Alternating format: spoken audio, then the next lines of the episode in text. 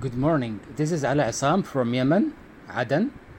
Um, today, uh, I'm gonna preview today for, um, for the vlog of uh, October 6th.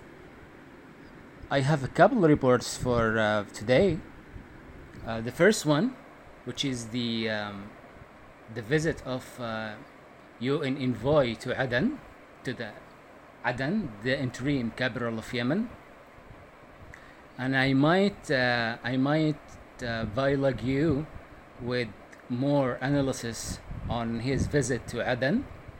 So briefly, um, the UN envoy, um, when he visited Aden, he met with the prime minister, the Yemeni cabinet recognized by international community, as well as STC leadership, and the um, General Conference of Hadramaut.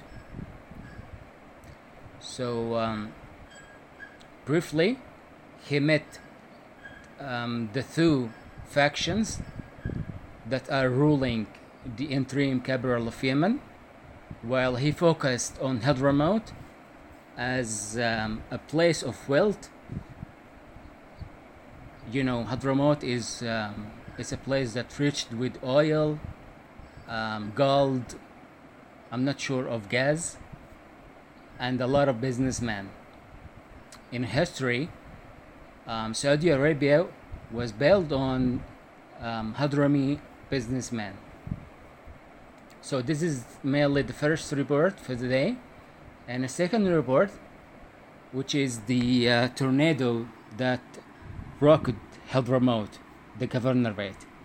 Um, the situation there it's terrifying. A lot of damage. Um, people are calling international community to help to rescue. I think Saudi Arabia um, have a responsibility to do something to rescue people there. Um, today, which is the um, the seventh of October, the situation in Aden it's good.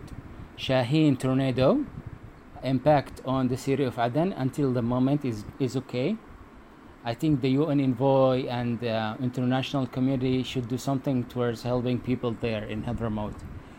Um, if you if you search in Google and write Shaheen, uh, Shaheen tornado Hadramaut Yemen in Arabic or either in English, you will find more details about it. So as I told you, this is mainly for today. I will vlog you with um, with more analysis on the uh, the visit of envoy uh, UN envoy office uh, to Yemen with another um, special vlog. Wish you had a good day and talk to you soon. Bye.